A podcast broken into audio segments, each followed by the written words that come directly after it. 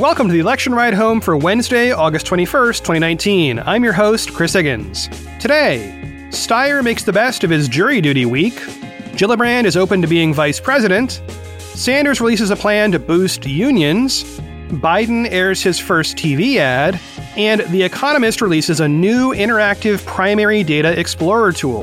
Here's what you missed today from the campaign trail.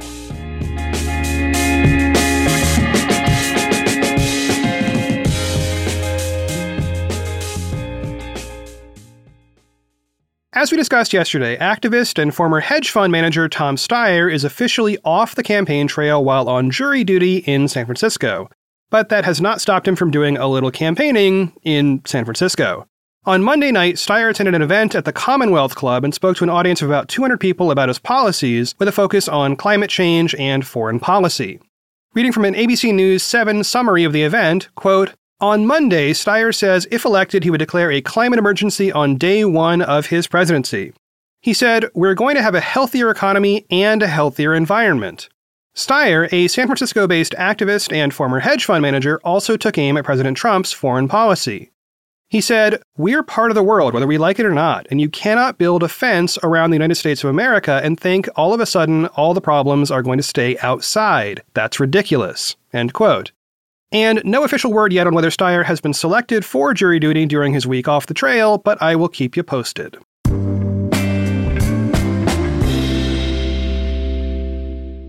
On Monday, Senator Kirsten Gillibrand spoke at an event sponsored by the Washington Post.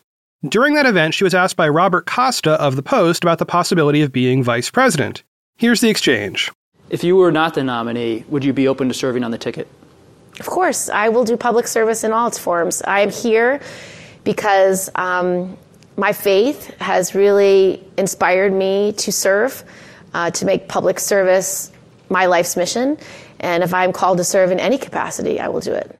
Yeah, so this falls into the category of, you know, ask an obvious question, get an obvious answer. Having covered this race for quite a while, I can bet you there are roughly 20 ish people who would consider a VP spot on this ticket to be pretty awesome. In fact, the only person I can easily imagine turning down such an offer would be Joe Biden, and maybe Senator Bernie Sanders. Now, few candidates would actually admit that today, so points to Gillibrand for keeping it real. Gillibrand, at this point in the race, faces real challenges. She won't make the September debate, and she's a long shot for the October debate, despite spending a ton on targeted ads trying to pull a Steyer and get her numbers up. Beyond October, who knows? The requirements will presumably become even more strict, so we might never see Gillibrand on a DNC debate stage again. She is not nearly as bad off as Hickenlooper was when he dropped out last week, but still her campaign has not yet caught fire, and she's been at it for 157 days. At last count, she had something like 110,000 donors and one qualifying poll for the upcoming debates. That's better than most of the field, for sure, but it's also right on the bubble of remaining viable at all. All of this raises an interesting question, which is whether Gillibrand would be a useful VP from an electoral standpoint. She is from New York, which is a safe Democratic state in the general election, so no help there. She's also a moderate within this field and a woman. Both of those could be helpful depending on what the top of the ticket looks like. So it is smart for her to keep these options open, and it is genuinely hard to predict who might end up in that VP position.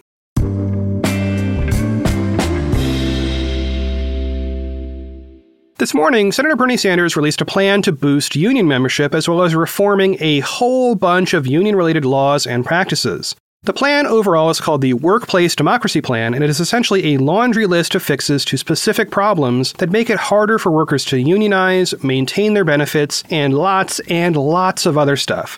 Reading from the introduction quote, there is no doubt that union membership is good for workers. Union workers earn 22% more on average than non union workers.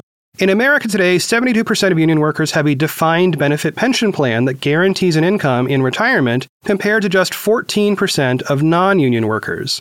Union workers are also half as likely to be victims of health and safety violations or of wage theft, and 18% more likely to have health coverage.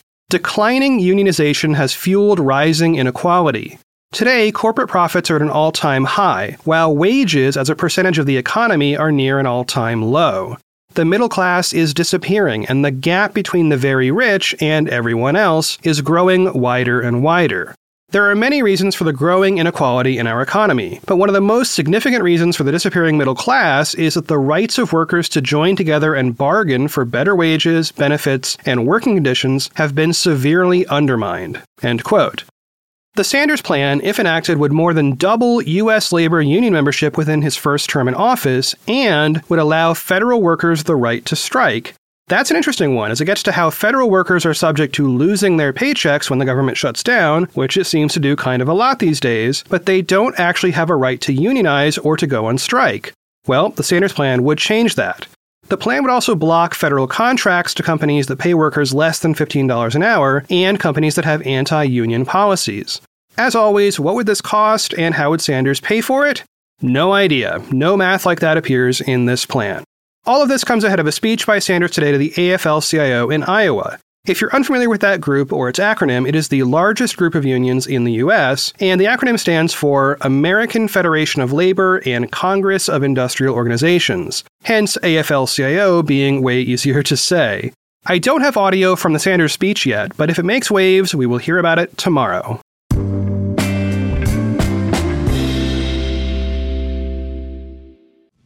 So, I have a problem, and I'm not afraid to admit it. I get anxious. When current events are really heavy, it does affect me. And the good news is, I think it affects everybody. The better news for me is that there are tools to make it better. And the tool I'm using is an app called Simple Habit. Now, for me, this is basically a daily check in where I dial in a series on relaxation. I just get in there and I get that done. But it's not just meditation, there's life coaching stuff in there, there's prep for big life events, and even small life events that might have you stressed stressed out. There's even a whole bunch of stuff in there about, for example, going through a breakup. That is something I could have used if Simple Habit had actually been invented when I was going through all of that. It's also amazing how many people enjoy and value this app. There are literally tens of thousands of five star reviews of this thing on the App Store. So you don't have to take it from me, though I hope you do because I can get you a deal. I want you to go to simplehabit.com slash ride. The first 50 listeners who sign up for a paid plan there get 30% off. Now you gotta use that link. It's the first link in the show notes. Again, that is simplehabit habit.com slash ride to get the discount and let them know you came from this show. So one last time, the first few listeners who go to simplehabit.com slash ride are going to get 30% off and you're going to feel good about it.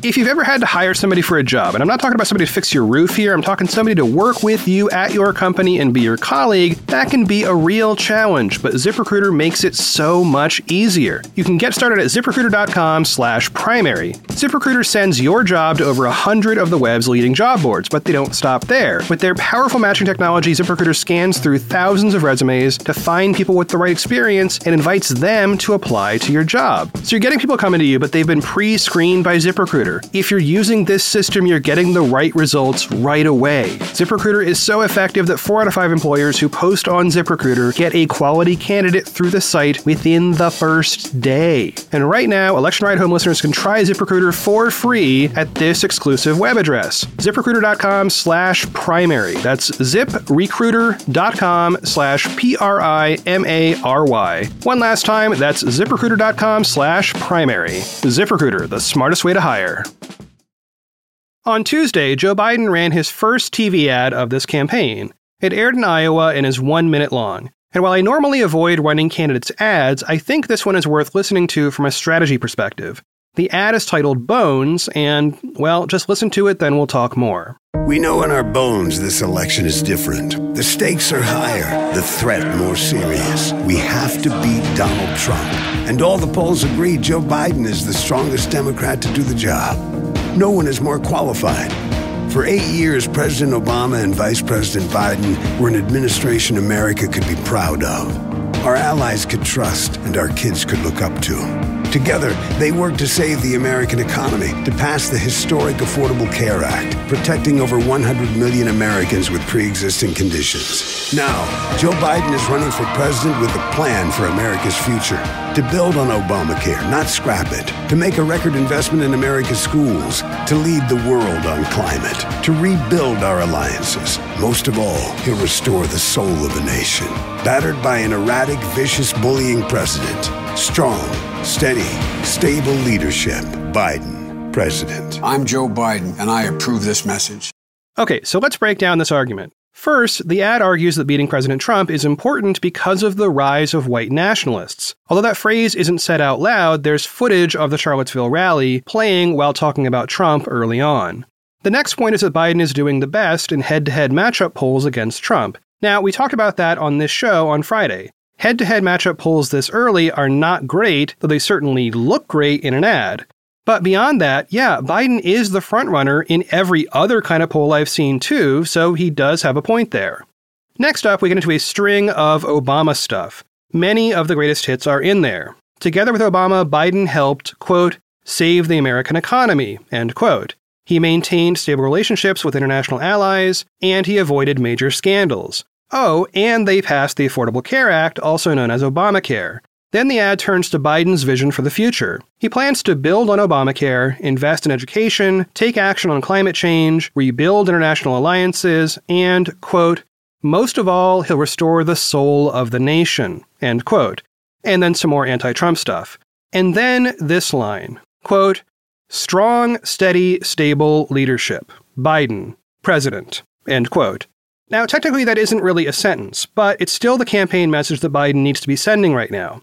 Biden is battling a variety of narratives, but most of them boil down to whether he's competent to serve given his age and the related baggage from his many years in the spotlight. The argument he needs to make is that he's doing just fine, thank you very much, and this ad goes in that direction without saying it out loud. The entire ad has three core components. First, Trump is dangerous and unfit to be president. Second, Obama was awesome, Obamacare was awesome, and Biden was part of all that. Third, Biden is, quote, strong, steady, stable, end quote, and therefore a better alternative to Trump despite the age stuff. The takeaway here is that Biden continues to ignore the other candidates in the primary field and just goes straight at President Trump. The only point he makes that has anything to do with his fellow candidates is that he wants to expand Obamacare and hints that he is not for Medicare for all. And Biden continues to lead in all the polls, so this continues to be a winning strategy.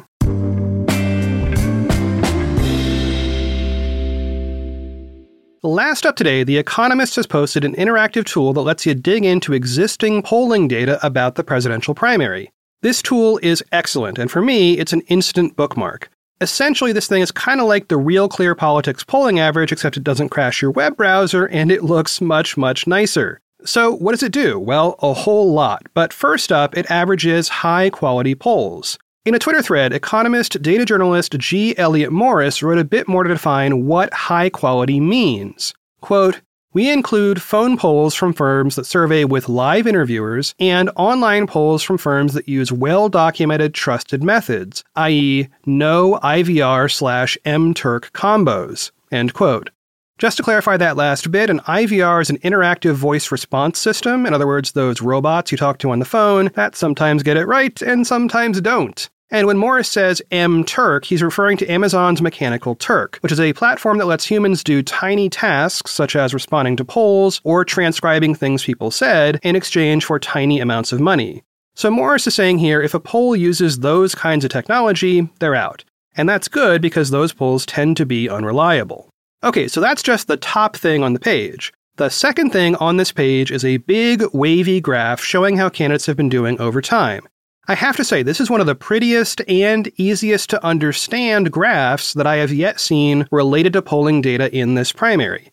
It is interactive, and it appears to be something that will keep getting updates over time. In explaining it on Twitter, Morris wrote in part, quote, we average the polls over time using a Bayesian implementation of a dynamic Dirichlet regression model, end quote. Um, a good thing he continued in English, quote, the model is specified to give more weight to higher quality pollsters, less weight to data collected in the past, and incorporates pollster house effects. End quote.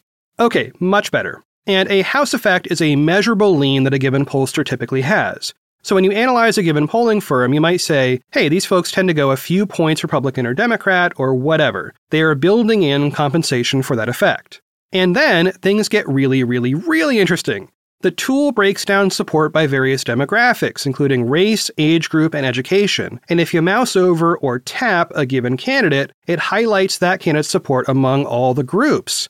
So, for instance, I can tap on Senator Bernie Sanders and see that he's doing relatively well among Hispanic voters, he is second among black voters, he's third among white voters, and he leads the pack among the group labeled Other. Which leads to one quick note. This tool is somewhat limited by the data it has to work with. So, unless the pollsters start getting more granular with their polls, this tool can't magically tell us who, for instance, Native American voters might prefer. Here, they are just part of the other category overall. But while I'm looking at Sanders and his support by race, I can also see his support by age. He has a comfortable lead among voters under 30 and a slim lead among those aged 30 to 44. So, looking at this, you can easily see the coalition that each candidate currently has and where they might need to look next to build more support. The final part of the system shows us who voters are also considering if they support a specific candidate. This is where the fantasy football stuff can really get started you can see which candidates seem to cluster together and who are outliers. For example, Senators Elizabeth Warren and Kamala Harris are clearly a pair. Voters who like either one tend to like the other one too. This is very interesting stuff, and you can begin to imagine fantasy presidential tickets using this data and see how they might appeal to different groups. So I encourage you to check out this interactive tool. It is the last link in the show notes. And don't forget that you can click on a candidate's face up top to get super detailed info about that candidate. And this applies to every candidate they've got, regardless of their polling status or if they're in the top five or whatever, all of them. So if you're a passionate supporter of, say, Andrew Yang or Tulsi Gabbard or Joe Sestak, go click on their faces in this tool and dig into the details to see where they're lumped in with the pack versus where they are out there on their own. It's a fascinating piece of work, and this is the best tool I have seen yet for this kind of analysis. Add it to your bookmarks, folks, because this thing reveals a ton of data and trends that are hard to find anywhere else. Well, that is it for one more episode of the Election Ride Home. I have been your host, Chris Higgins. You can always find me on Twitter at Chris Higgins. Now, I know you've all been waiting for this, so regarding the tree stump, victory is mine, at least for now. The stump, which is technically two stumps kind of joined together, is now riddled with giant 1 inch holes that go about 16 inches deep, thanks to an evening session in the Yarden. Today is supposed to be rainy, so I hope to see water get deep into this stupid stump and start the decomposition process. I might also get in there and just start sawing out the middle, just to send one more message to this unwelcome piece of wood. Meanwhile, I hereby endorse the following product Irwin Industrial Tools 47416 1 inch by 17 inch tubed long ship auger bit. They get that endorsement for free. It really works. There is photographic proof on Instagram right now. Warning though, if your neighbors see you wielding this thing, they might call the cops. As always, thanks for listening, and I will talk to y'all tomorrow.